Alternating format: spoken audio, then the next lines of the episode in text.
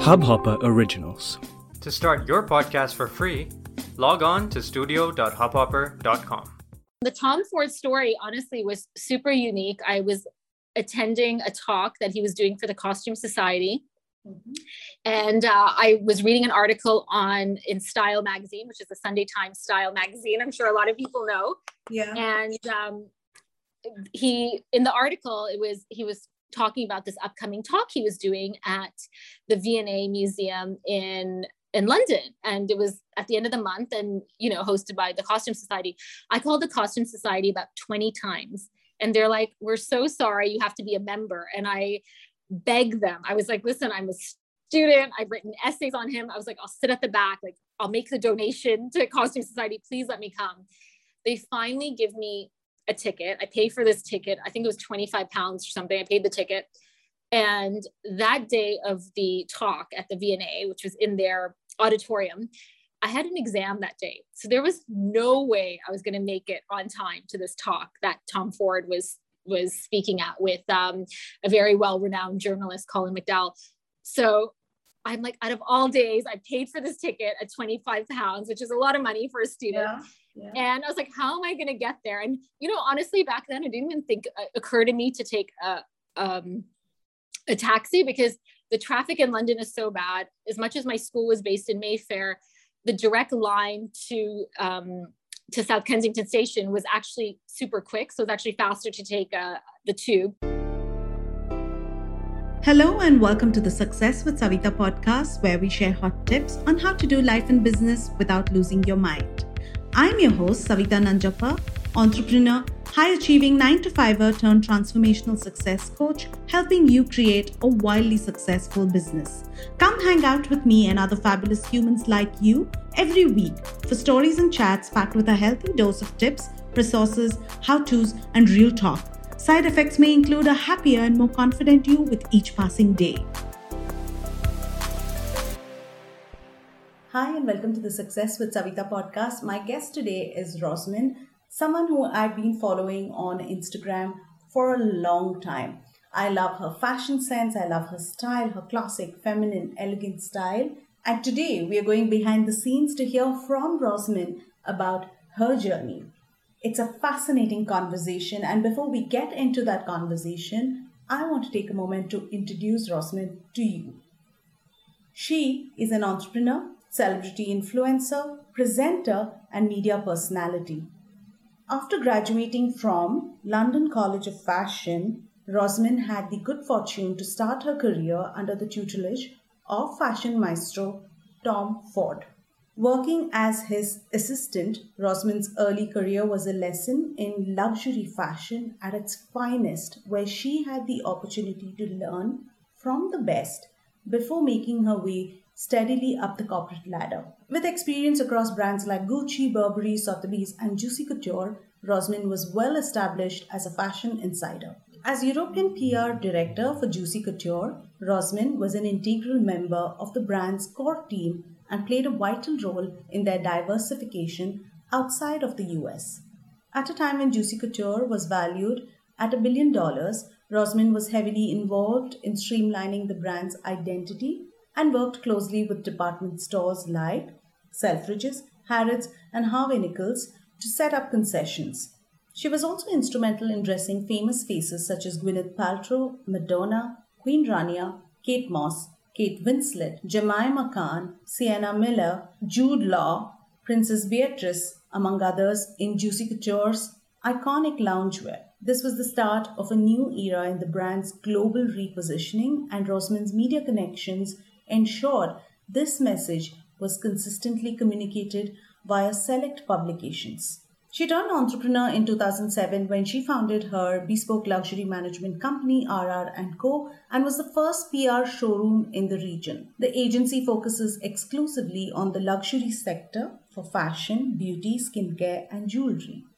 Acting as an advisory office by tapping into years of Rosmin's expertise in London and Milan, in head offices and now translated as digital influencer and brand ambassador for some of the world's leading iconic brands, Rosmin is synonymous with luxury and her image lends these discerning brands a level of refinement that the Middle East clientele is renowned for. For over a decade, the biggest brands in luxury have trusted Rosmin to represent their presence in the Middle East. Her impeccable style, a chic fusion of elegance and grace, coupled with the confidence she projects both on stage as well as within more intimate settings, have earned her global appeal. Her audience relates to the discreet yet luxurious image that Rosmin has come to be known for, trusting her to draw on her years of knowledge within the fashion and beauty industry. The well heeled identify with her natural affinity to luxury. Global luxury brands have trusted Rosmin in ambassador roles for over 10 years. Her modest dressing, elegant style, and graceful approach makes her the perfect fit. As a presenter and media personality, Rosmin's presents on her fashion segment, Fashion Thursdays, which aired on Dubai One TV as part of the popular lifestyle show Studio One, firmly cemented her role as fashion expert, further enhancing her profile as a well respected authority on all things fashion and beauty. As a regular face at events across the UAE, Rosmin is invited to host numerous high profile shows, product launches, and other select gatherings within the fashion and beauty realm and is often seen moderating panels as well. Join in as we listen to this fascinating conversation with the elegant Rosmin. Hi, and welcome to the Success with Savita podcast. Rosmin, I am honored to have you here. You're a very special guest uh, and a very beautiful, stunning guest too. Thank you. You're, you're, the closest to fashion royalty I've got. Nonita Kalra was uh, on my podcast as well. But you're like, my God, I was looking at your meet uh, at your bio, and I was like, oh my God, how lucky am I? So thank you for making time and being so generous with your time today. So welcome to the show. Well, thank you for having me and for reaching out. So I'm really honored to be a part of this. And I love supporting female entrepreneurs and storytellers because I actually think this is the only way the community of women learn from each other and they grow. So it's always great um, sharing my story and, of course, listening to your podcast and hearing from other inspiring ladies. Yeah. Um, I I want to start off with while I've read a lot about you and I've done my research, but for my audience, uh, I want to start off with you sharing your journey, starting with, uh, I mean, you can start wherever, but of course, the Tom Ford story is so inspiring. But take us through your journey um, and uh, what brought you into fashion. Uh, so I grew up in a small town, actually. Um, you know, my parents are immigrants from East Africa, so they were um, expelled from East Africa, and my dad was uh, studying and starting his business in in London in the UK. Mm-hmm. My sister was three in East Africa. So, you know, the story, honestly, now that I reflect back, it actually starts back back then because even though I wasn't born, when you have these kind of traumatic incidences that happen in your family, you start seeing this uh, the skill set of hard work and starting from scratch and what your family has to do to, to get back on their feet. So they decided to actually immigrate to Canada, along with um, my dad has a lot of brothers and sisters, and Canada was a place where most of them were, were placed. And so they actually um, all decided, most of them decided to move between Toronto and London, Ontario, and that's where my brother and I were born. Mm-hmm. And it actually was a perfect example of seeing both, and not just my dad, actually, seeing my mom and dad work work to get their feet back on the ground to build their business to have financial security until my my brother and my sister like my brother and myself were born. And so i think that was the first part of having that basic skill set because i really believe that everything you go through in life is preparing you for where you are today. And so i grew up in london ontario and one of the best parts about being in a small town is that everyone's very involved with everything. So, um, you know, I'm from the Ismaili Aga Khani community. We had a small Jamaat Khana mosque. And the best part about that is that, you know, you, you have a sense of community, but everything you do and you volunteer, everyone knows each other. You do these things from a very young age. So whether it's public speaking or going on stage or, uh, you know, cleaning the mosque, whatever it is, everyone's doing these things. And I think it's really important to really emphasize uh, that kind of skill set. Because as you grow on in life to be an entrepreneur you end up indirectly doing everything right?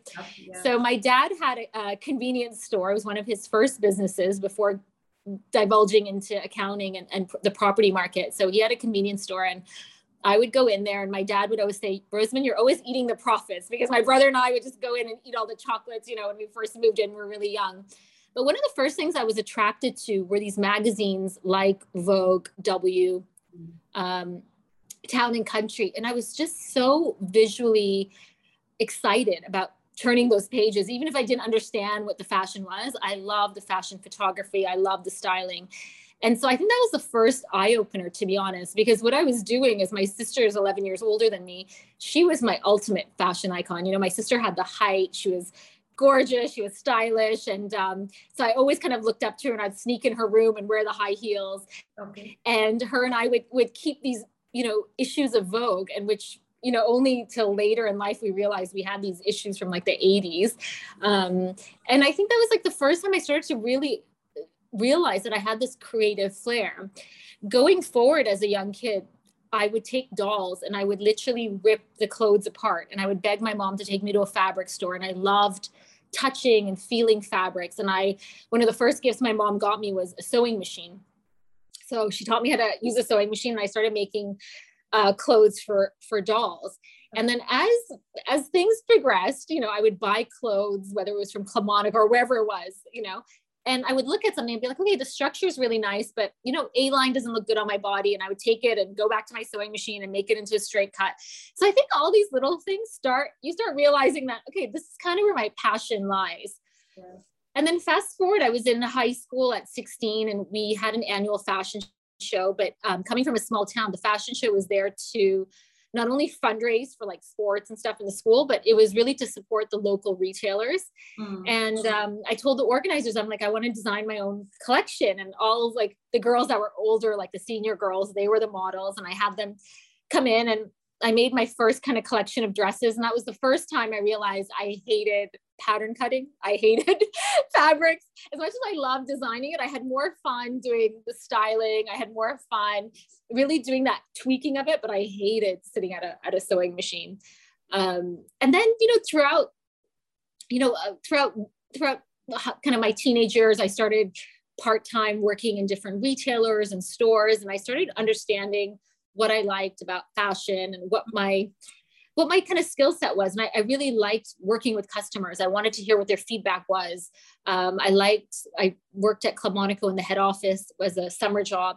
And I loved kind of building their new brand. And so I started realizing what it's like to be not only on the shop front, but also behind the scenes as well.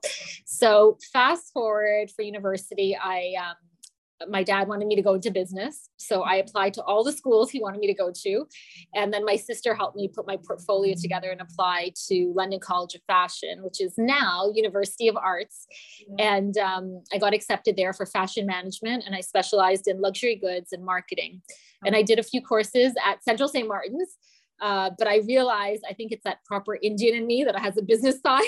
so I realized I was just really good at the marketing and the business and commercial side more than I was um, the design.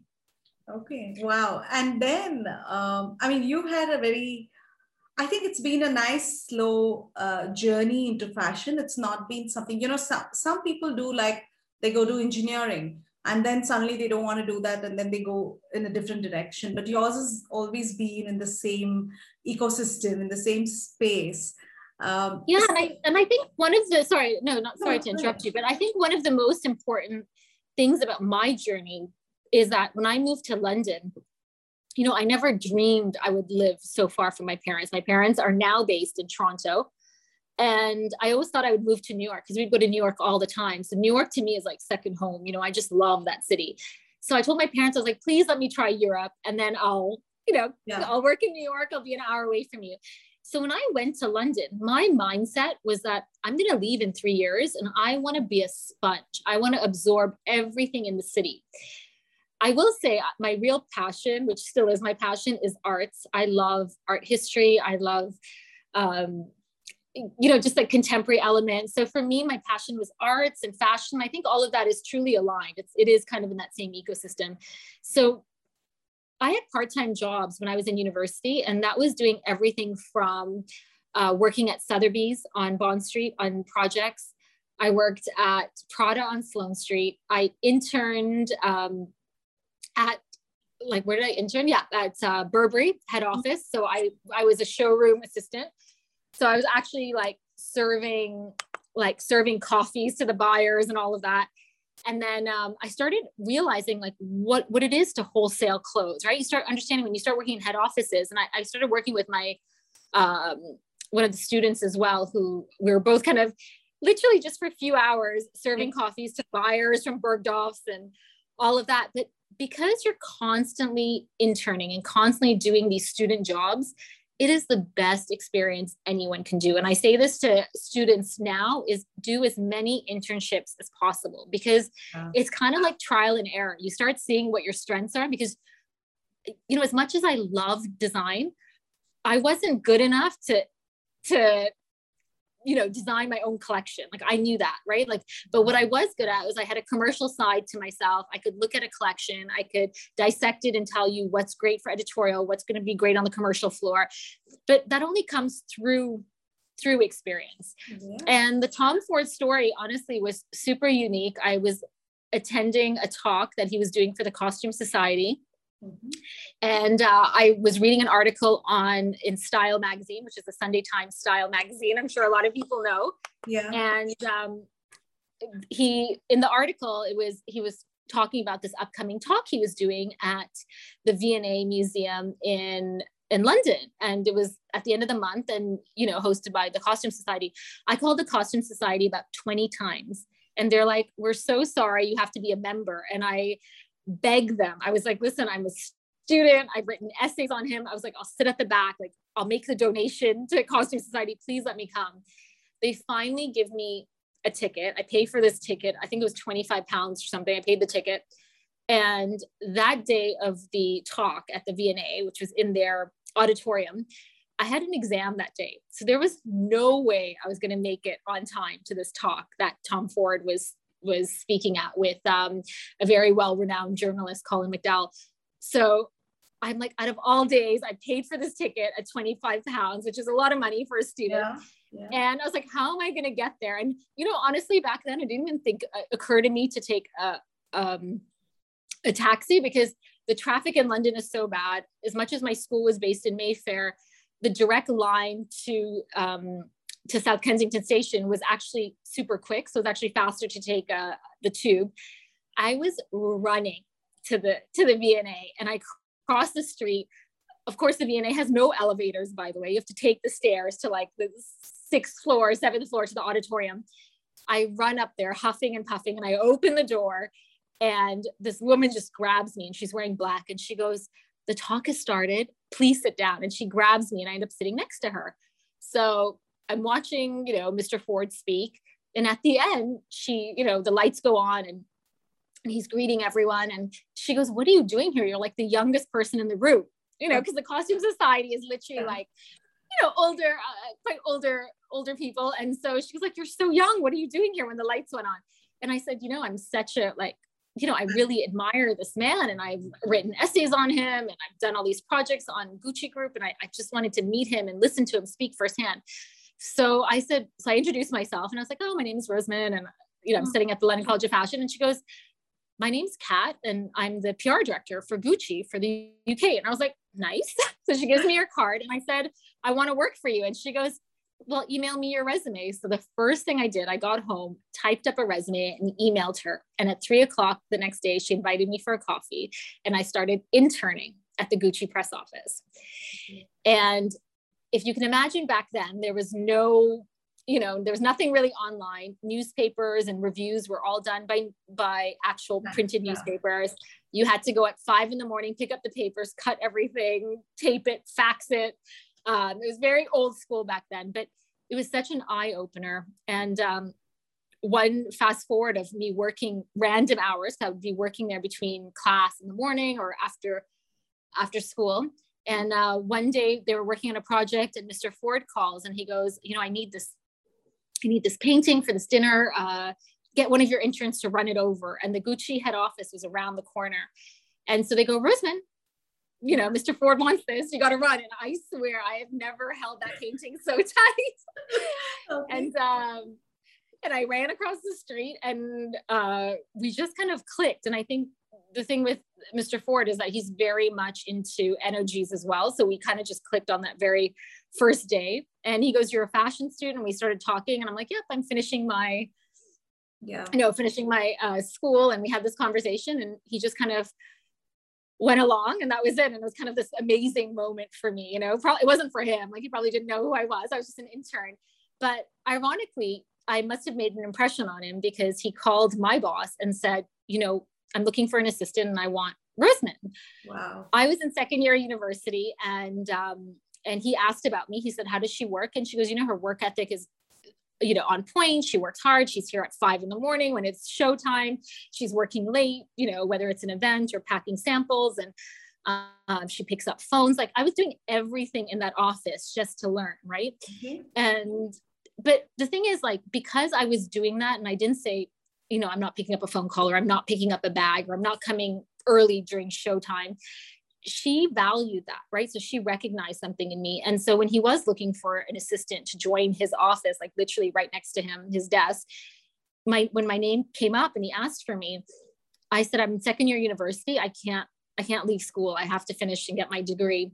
And um, everyone was like leave school, leave school. And I knew myself. I was like, yeah. I, I need to get my degree. Otherwise, I probably wouldn't go back.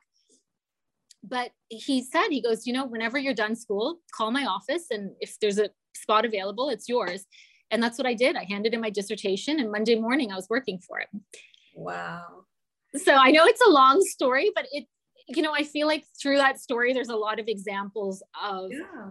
hard work and loyalty and showing up. I think it's really important to just show up when you have an opportunity presented to you yeah. you got to just grab it and um and so i just feel you know i'm 41 now and i look back and i really do believe that all these little moments have added to where i am today wow such a fascinating story and it's incredible i feel like i feel like this is uh, in movies, right? You see all this in movies. And you know what you're reminding me a lot of? I don't know, you must have got this a lot the bold type is on netflix right now and and Sutton is it on Netflix? You have to actually. My brother is on that show. You have to watch him. I think he's on an episode. He's an actor.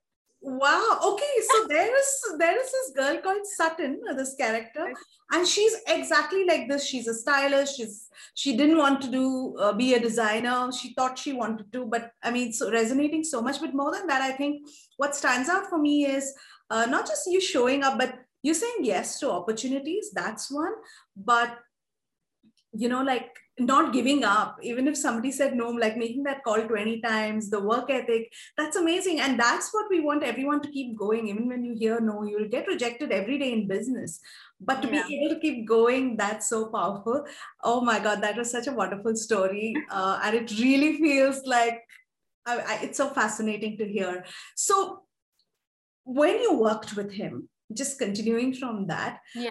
i've read so much about his work ethic and how um, you know especially when um, i think when he did the movie and julianne moore did this interview. So what do you say was like a few things that you took away from that experience? What did you learn from working I was I was with Gucci Group for for five years, and I will say, and I've said it in several interviews, that I learned more from him directly than I did in university because no one can teach you those kind of skills. And whether you call them uh, soft skills or hard skills, to watch someone manage a team, um, style, design, be so decisive. That was one of the things, you know, as a strong leader, you need to be decisive. When he makes a decision, he stands by it. And what happens is, as a leader, when you make that decision, then everyone else falls into place. If you're a leader who's indecisive, you're not taking the troops with you, right? So mm-hmm. that's what I loved about him. And he really taught me how to narrow my eye in when you look at a collection, because a collection can be like two, 300 pieces, if anything. But he knew how to be like, okay, this is what's going to work in the store. This is what's going on the runway. You know, this is what we're sending to editorial and magazines.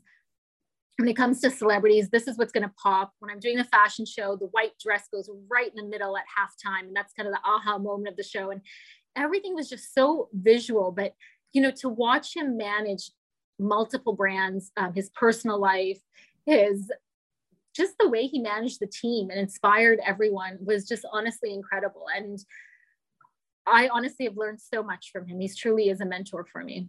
Yeah. Was it hard to leave Gucci? Actually, it happened. Uh, so when in 2004, the company was taken over by Group. Yes.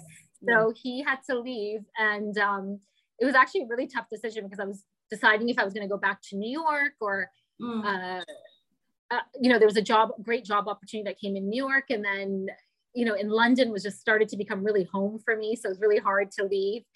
And I went for all these interviews from British Vogue to Louis Vuitton, I went to all these interviews. And in the end, Gucci offered me a job to move to Milan with the women's wear design team. And so I just dabbed into the women's wear design to see if I enjoyed it. Mm-hmm. So I moved to Milan for a year with the new team and you know the new creative director for women's wear.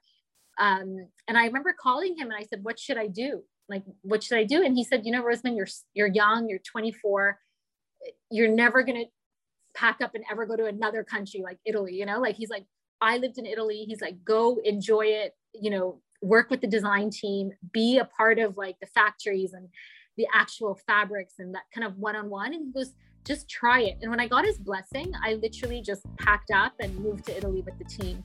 But it was actually a really good time for him as well because as much as he was starting tom ford beauty he took a, a time out as well to really just relax because i think he was burnt out for so many years. So um, i did i did gucci for a year um, gucci you know milan head office for a year. So yeah. Like what you hear so far Make sure you never miss a show by clicking the subscribe button now. Stay tuned as we take a quick break and we'll see you on the other side of the show. So, when did the presenter now, like we're going to different years in your uh, career journey, when did you start moving into being a presenter? I do have a question about Hollywood celebrity before that, but I'll come back to this. so, I think.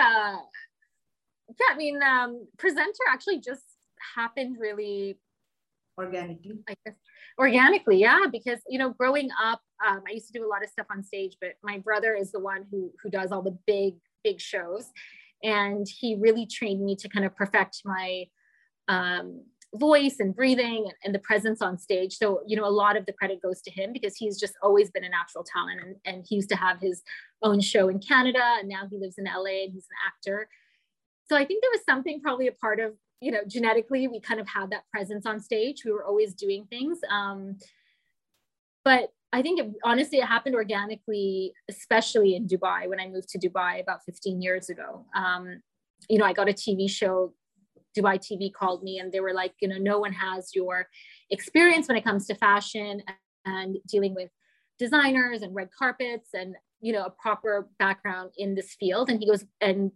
the director at the TV station, they told me they're like, we need someone who has an authoritative voice in the industry. And they're like, can we give you 15 minutes of airtime every Thursday?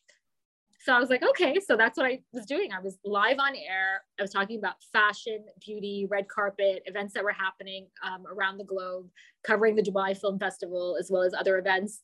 And that's kind of how it started. So the show kind of kicked off um, my career here. Yeah. Okay. Awesome. And you started your consulting company a, a, little later. Was it at the same time that, that you were doing presenting and? It was. So I um, I used to travel to Dubai for the past I don't know 20 something years. I would come here on the weekends, and it was kind of a, a break because if you know London, it's so gray yeah. and rainy. So they had this amazing flight on Emirates, which was 10 p.m. from the UK to he- from Heathrow, and you could come back on Monday morning at like 6 a.m. So a lot of us would come to Dubai, get some sun, hang out on the beach because you could work all day on a Friday, take the 10 p.m. flight, have a great weekend in Dubai, just sitting on the beach and then coming back. So I started knowing my bearings of the UK and, and working at Gucci. We'd already opened a few stores. And in, I mean, and prior to that in 06, I joined, um, I joined Juicy Couture because it was yeah. yeah. So I joined Juicy. They were in a, a position of rebranding. And I was living in Milan. I moved back to London and I took the position of um, PR director for Europe and Middle East. And it was my job really was to rebrand Juicy Couture for that region and for globally, actually, with the team in, in New York and LA. And so I was with two other ladies. So one was the GM of the company, myself, and then we had an office manager. And if you can remember Juicy Couture in the early 2000s, it was valued at a billion dollars on the New York Stock Exchange. It just got bought up by Liz Claiborne. I mean, it was the brand to know. And it was everywhere. And it was yeah, everywhere. everywhere. Yeah. And so I used all my celebrity contacts from Gucci, everyone from Queen Rania, uh, Gwyneth Paltrow, wow. Uh, just kind of every, I mean, Kate Moss, everyone I could think of that I had on my database, uh, Princess Beatrice, like all of them, I started sending them clothes. I started seeding them with product because we were getting away from the from the tracksuits and creating ready to wear. And so again, because I had a trained eye, I could see kind of what would look good on each girl. And I would send them curated packages for their families. And I started seeing them wearing it. And all of them would send me a message back going, okay, Rosmin, we never thought juicy was something that we wear, or the jeans are so comfortable, or the jackets are so comfortable. And all of a sudden in the UK, Queen Rania had a, her child's, her son's baby photo for a birthday, and all of them were wearing Juicy Couture shirts, matching shirts. Like that was the family portrait that was out. Then there was another picture of Kate Moss on the cover of Daily Mail wearing a Juicy Couture trench coat that I had gifted her. And they were like, nope, she's not wearing Burberry. And it was like, these were like the headlines, you know? And then in American Vogue magazine, there was a picture of Kate Moss wearing Juicy Couture sunglasses. And so all of a sudden, everyone was like, who is this girl who has transformed Juicy? Because we were bringing out all these categories. I reported directly to the two creative directors based in LA, Pam and Gela. And they just kind of gave me free rein to really change the brands. We started opening concessions in Harrods and Selfridges. And uh, I started building the PR offices across Europe and Milan and Paris. And you know, created a vision of what we wanted this brand to be. So I was there for about a year and a half and we worked nonstop. So we brought out categories for men, kids, homeware. We had a great showroom in Mayfair and it was just a really cool experience. And um, fast forward to 2007, mm. I came to Dubai and um, was sorting out a house here and I was here for three weeks and while I was in Dubai, I got started getting all these calls from people who are my ex-colleagues. And they were like, Rosmin, you're in Dubai. And I was like, yeah, I'm here for three weeks. We're just sorting out this house. And they're like, listen, can you do me a favor? Can you can you go into Jimmy Choo and just tell me uh, what the service is like? Can you go into Chanel? Tell me what the service is like. And so basically, all my ex-colleagues were all had moved. They'd all left Gucci, obviously, and they were all working for different brands, and they just didn't want to travel. They're like, would you mind just telling me like you know, is the visual merchandising right? Is the, um, you know, do the, does the sales staff know what a Ramona bag is? Do they know who Tamara Mellon is? And all these kind of questions, because if you can imagine 15, 20 years ago in an emerging market, you never had joint ventures. You, you just franchised your brand, right? So you really didn't know what yeah. was happening. The only thing you would see is what the sell throughs were. Yeah. So the brands, the head offices in Paris and London and New York would be like, oh, this brand is doing great. We have 90% sell through, but they don't realize that there's sale signs everywhere. The store's a mess or the staff hadn't yeah. been trained. So I started doing this mystery shopping essentially. Mm-hmm. Yeah. And I'd email them back and not even like a formal email. I'd be like, hey, just so you know, you know, this is how she described the bag, or this is what the merchandising was, or I think you're missing more classic styles. Or I just kind of give feedback, helping my friends. And then one day I get a call from Tiffany's in New York and the gentleman calls me and he goes, "Hi, I'm the VP of you know marketing, global marketing, and uh, you know I got your number through X, Y, and Z." And he goes, "I heard you have a consultancy firm in Dubai," and I was like, "What?" And he goes, "Well, we want to hire you, and we want you to open our store in Dubai's largest mall, which is Dubai Mall." He's like, "It's opening up in six months. We want you to train the staff. We want you to do the PR. We want you to, you know." Um, host the, the CEO and the gemologist and the famous yellow diamond and come up with a concept and let me know. And this is how much we're paying you. And I was like, what? and I kind of just sat there and I was like, oh my God, I have a business. Like, you know, we, we came up with the concept and we sent it to them. They loved it. The idea was um, breakfast at Tiffany's. So it was like a ladies' breakfast with, you know, the top socialites. Then we did a concept from New York to Dubai and like we did a scaffolding of all of New York as you enter to the Dubai store with the blue carpet. And it was kind of like we just changed the way PR was done. So, and I remember when we sent him the proposal, he messages me back and he goes, What's the name of your company again? And I didn't even think of a company. I was like, Oh, you know, I go, okay, well, it's, you know, RR and Co bespoke luxury management. And I just came out because it was just my name. And I go, oh my God, I guess I have to register this company. So the next day I end up opening a company, starting it from my living room. And then it kind of just grew. And we did this event and it just really put us on the map because in Dubai back then, everything was so big. You know, if it was a party, it was a million dollars minimum, it was 500 people or 1,000 people. And everything that I learned from Tom Ford was all about brand management. It's like the right people, it's super niche, it's an ultimate experience for the clients. And that's how we started getting all these brands. So everyone came on board from uh, Christian Louboutin was my friend. He called me. He's like, Rosmin, I'm opening my store in Dubai or the Middle East.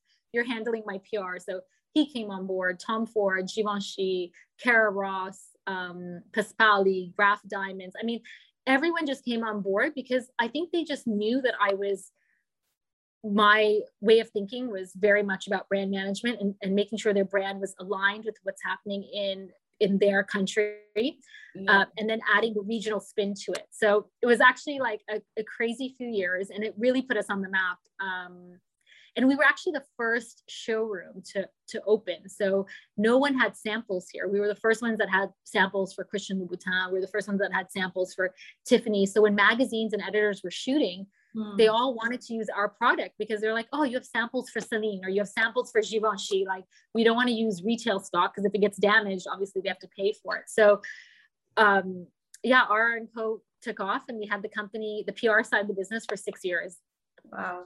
So you're someone who's very, very easy to listen to because you you describe everything very beautifully. So I can see where the presenter in you comes out here. It's it's like you have and your voice is beautiful. So I can listen to you forever and I may have to do a part two. But quickly jumping on, uh, how hard or what's behind the scenes of styling a Hollywood celebrity or any celebrity? Is it any different from styling anyone? No, I think what I think what people have to always get it right, whether you're styling for yourself or anyone else, is undergarments are very important. Okay. Very important. And I always tell women, I'm like, that nude seamless underwear is not the sexiest underwear, but everyone should have it. So I always say mm-hmm. invest in good undergarments because that can actually change the whole look. Yeah. Um, investing in good shoes that you can walk in but it's always about the body shape. And I think a lot of people get carried away where they see a trend and they want to be a part of that trend and wear it. But if it doesn't suit your body shape, it's not going to do any justice and it'll look more like a disaster than anything. So I, I don't look at a celebrity or a, a normal person if I'm working with someone or if they ask me for my advice, because I always think body shape, occasion, dressing for the occasion is really important. Um, I know some people always try and do the opposite so they get attention, but I think if you're even going to a dinner party and the host asks everyone to wear white or you know have a yeah. formal gown i think it's really important to respect the host you know so whether you're going to the oscars or golden globes like it's a long dress and that's what it is so it's better to stick to the the dress code and be respectful okay and uh, i i don't know if i should ask but do you have a favorite uh, for styling or you have many it's hard to pick one i'm sure that is the case but for for favorite, or? You know, a favorite celebrity that you like to style. No, I mean, I've had a lot of opportunities if they've come to the region to work with other stylists who want to, you know, wear products that we represent. But, right. um, you know, I, I love fashion, so I love seeing how how people style things together. And I think it's really important, also not even for a celebrity, but just for yourself to always add your own personal touch. Yeah, you have great personal style. Uh, I love watching your pictures. And um, while I'm going to ask you that before we close, I have just a few more questions to get to. Yeah. Number one is okay, so I have a flair for fashion, maybe, and I love fashion. But if I want to make a career in fashion, what are some questions? And it could be anything within the ecosystem. What are some important questions that one should ask themselves, whether they want to make a career or build a business in fashion? I think you have to understand that the fashion industry is very big. It's not just design, it's not just marketing or PR. If you're great at numbers, there's so many places for whether it's logistics or merchandising or buying. So I think that's really important as well. I tell everyone, whether you are starting a business or you want to enter an industry, is do a SWOT analysis on yourself, just and really the strengths and weaknesses if you can do that honestly for yourself, write it in a notepad and be like, these are what my strengths are. This is what I'm comfortable with. This is where I feel like I shine. Hmm. And these are my weaknesses. And where do you want to get to? So if it is a business, what is your business model? What, what do you want to achieve? What is that product?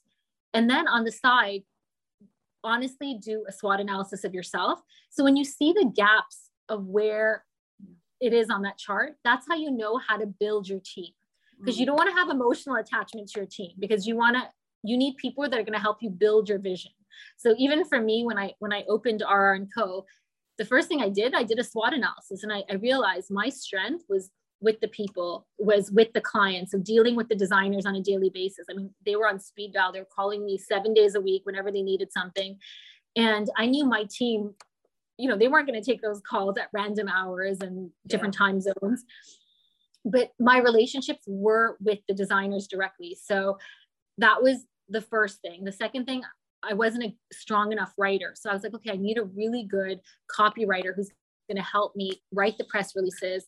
I need someone who's going to be a great office manager who is going to organize the showroom. So someone who has great, you know, skills with organization and sign outs and follow up.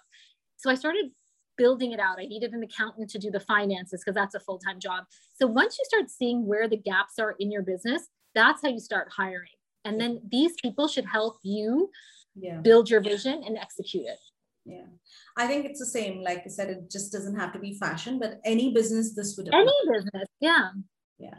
Okay. And um, what have been some, okay, what have been some challenging moments if you can just share one or two and how did you deal with them? Like what's your approach to challenges? I mean i know that now with the story of how you got started um, but, but you want me to tell you a funny story? I'll tell you a funny story with tom okay. ford and the reason why i always bring it back because i started with tom in when i was second year of university right? Fast forward all those years later and I started this small business. So I started from my home, and as it got bigger, I opened my first office and then my second, my you know, the bigger showroom. And I get a call from from his office in London, and he goes, you know, Rosmin, I want to jump on a call with you. So I have a call with him and the and the create and his PR manager, and he goes, I'm opening in Dubai Mall. It's our first flagship store, and this is who I'm signing with as a franchise partner. I want you to run the the PR and marketing for it. In addition to that, this is the date I'm coming to Dubai. I want you to organize my, you know, press dinner, my store opening, all my interviews, etc. So all of that. So we were handling the PR. This is someone who didn't interview 10 different PR companies or anyone else because he knew exactly how I was trained because I learned from him, right? He trusted me explicitly. He knew, like, I know the drink he drinks. I know what he likes, you know, what he likes to eat. I know how he is when he's with a crowd. I know how much space he needs. I know how many, how much time he needs to take a break. I know what he likes to do when it comes to, like, I knew everything about this person because he was my mentor. And honestly, for me, that was that kind of aha moment, that tipping point. Because if you're someone you work for, can come back to you and yeah. say, I want to be your client that was a moment of validation for me that I knew I was on the right path. I knew I was working hard. I knew that my hard work and loyalty and all those other aspects counted for something because he still remembered all those years to to actually just be like Rosmin, I trust you. I want you to handle this for me. Yeah. So um, it was actually a really special moment when you know when we hosted his store opening and and his dinner and you know he made his first trip here. So it, it was kind of this kind of really grateful moment for me. Sure. oh, oh uh, and i keep thinking like you have so many of these moments right? But it's all down to you who you are and your the way you approach work. And i think like you rightly know obviously you're a people person. So what does a day in your life look like so no two day is ever the same. Sure. Um, for me, it's about being very, very organized. And, you know, now I, I work for myself. I do a lot of hosting and emceeing, and I have a small talk show, uh, which I interview female entrepreneurs. And then a lot of brands invite me, whether it is to be like more of a brand ambassador role and shoot for the brand, or I guess stroke model for the brand. And then other times i'm doing reader events or, or hosting for for luxury brands. And it's so nice because i like the idea of change. And so i like that i, I kind of have an overview of what my week is like. And honestly no two days are ever ever the same. So um, i try and squeeze in maybe like two sessions of pilates a week just for a little bit of reset and to relax. But um yeah I, I don't have a, a, nine to five job right now. And i love working with different people and and bouncing ideas and um, watching brands grow and flourish. I'm sure that it does i mean behind the scenes there is some work that you do around content creation. It's not as easy yeah. i think but you make it sound easy. But do you consciously spend time on building your social media building your instagram or it's very organic and you just post um, as and when and how you feel um, so there's a few brands. I mean, honestly, there's a few brands that I'm on contract with that um, are brands that I definitely use and wear, whether it's skincare or mm. jewelry or fashion. Um, but I don't take pictures every day. So for me, I'll if I'm filming my show, I'll have the photographer will shoot a little bit of extra content for me, like a few different looks, yeah. and then I use it because I actually don't have time to do hair and makeup every day or all of that. So yeah. for me, social media is not my bread and butter. It's not the first thing for me. Yeah. Um, you know, R and Co, which is like the consultancy side of the business, is my first uh, everyday job, and that kind of includes the media side, so the presenting and all of that. And social media is really the second layer because a lot of people you know if they want to catch an interview or see what i'm doing or oh. ask me questions they they do go through you know rosmin's world so yeah Okay, so I think it's very organic. That's that's what I'm hearing. Uh, yeah. And I think for you, like I've been following. Strangely, I've been following you for the last three years, and Thank I just, the reason why it's strange is because I never thought someday I would be talking to you because you're like this glamorous, beautiful, stylish woman. I'm like, what is she wearing? Like, where's she getting it? and then fast forward i just like i think this is right and we need to hear you and your story and what you're like such a mystery sometimes. Uh, at least because i'm a follower i guess for a fan who's just following you it's like that. So that's uh, what your life looks like on a day-to-day basis. So what is there a mantra that you live by? Is there something that you'd like to share uh, about your attitude towards life? I think my attitude towards life is do everything in moderation. Mm. Uh, and that is for everything whether it's dieting or food or exercise i mean i hate exercising i just have to force myself to do it but you know i realized like i actually enjoy pilates like i was killing myself trying to do something in the gym where it just wasn't me and i would hate it so then i finally found something i love mm. and or that i enjoy doing so and i think so everything is honestly in moderation even when it comes to food i don't want to stop eating the chocolate i like or desserts or whatever. So I'm like, okay, rather than eating the whole cake, I'm going to have one slice and I'm just going to enjoy it. So for me, everything is moderation. Okay. Um, I love to travel, but I, I want to get excited to travel. So I like going on holiday when I know I've worked really hard and I feel like I deserve that break. Mm. Okay, that's a nice attitude. Um, and finally, uh, last two questions. How would you describe your personal style? Uh, and- uh, yeah. My personal style would be oh, sorry. My personal style would be um, feminine, classic with a twist of trend. Okay. So I I I do like I love dresses. I love adding like a little bit of trendy things per season, but honestly, I, I dress more on the conservative modest side. So you know, you won't see me with super low cleavage or backless or any of these things. Like I might wear shorts, but I'll always wear like a blazer or a long sleeve top. I'll always balance it out. Um, I'll wear sleeveless, but I, I don't wear backless and stuff. So for me, like my style is just very me. And I think that's another important point for people that are listening is to know what your personal brand is. Yeah. You know, and so even when I do brand collaborations, doesn't matter how big the brand is, I tell them in advance in the contract that I don't have, you know, my bust out or like I, I i have to be in something that i am comfortable in. It's never super tight that i can't breathe. It's never super form fitting. Like i really kind of stay true to my style and that's what i'm most comfortable in. Yeah.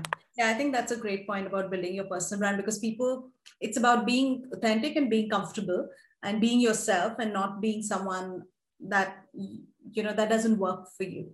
And finally my last question it's been such an amazing conversation and i really don't want to stop this but uh, my last question is your advice to female entrepreneurs. I suspect it may be the same for both but what is one piece of advice or your advice to them? I think for entrepreneurs in general is really know what you want to communicate and be very clear about that. So, and be your authentic self. People will see right through you. You know, in the beginning, everything's exciting, but when that business grows, you need to be authentic. Know what your brand values are.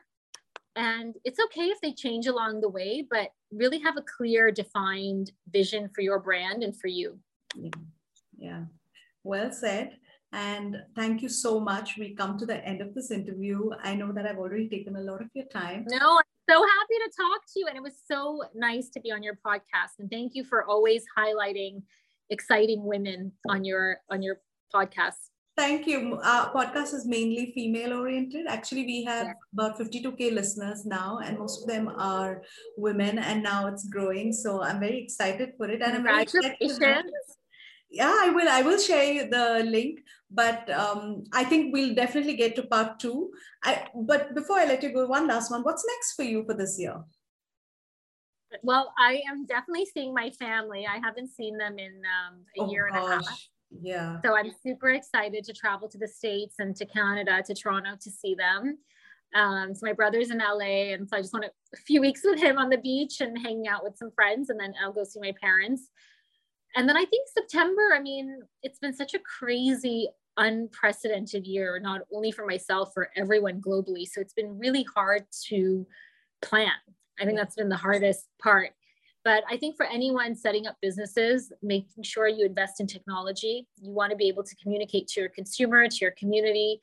Um, I think that's kind of where things are going forward. And um, I don't know. Hopefully, we'll have something exciting to share with you in the fall when we do part two. But I would, yes. yeah, always happy to see so. you. I hope so. Thank you so much, Rosmin. You've been really such a beautiful, lovely experience talking to you, and you're such a great presence. Uh, thank you for being on the show. And I will uh, share with you all the um, links and everything when we come out. And I hope to stay connected. If there's anything I can do, if there's anything that um, or we can do to like take this forward, pay it forward, or in any way, please let me know. Uh, I'm again honored to have you on the show, and all the best to you. I'll be watching your journey, of course, and all the very best to you. Thank you for listening to the podcast.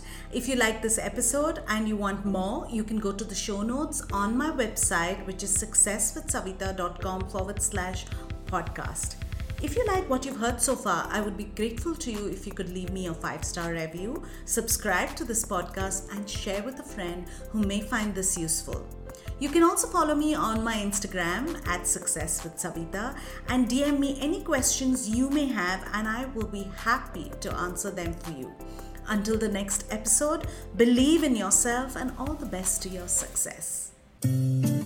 इस Hubhopper original को सुनने के लिए आपका शुक्रिया अगर आप भी अपना पॉडकास्ट लॉन्च करना चाहते हैं तो हब हॉपर स्टूडियो वेबसाइट पे रजिस्टर करें और एक मिनट के अंदर अंदर अपना खुद का पॉडकास्ट लॉन्च करें।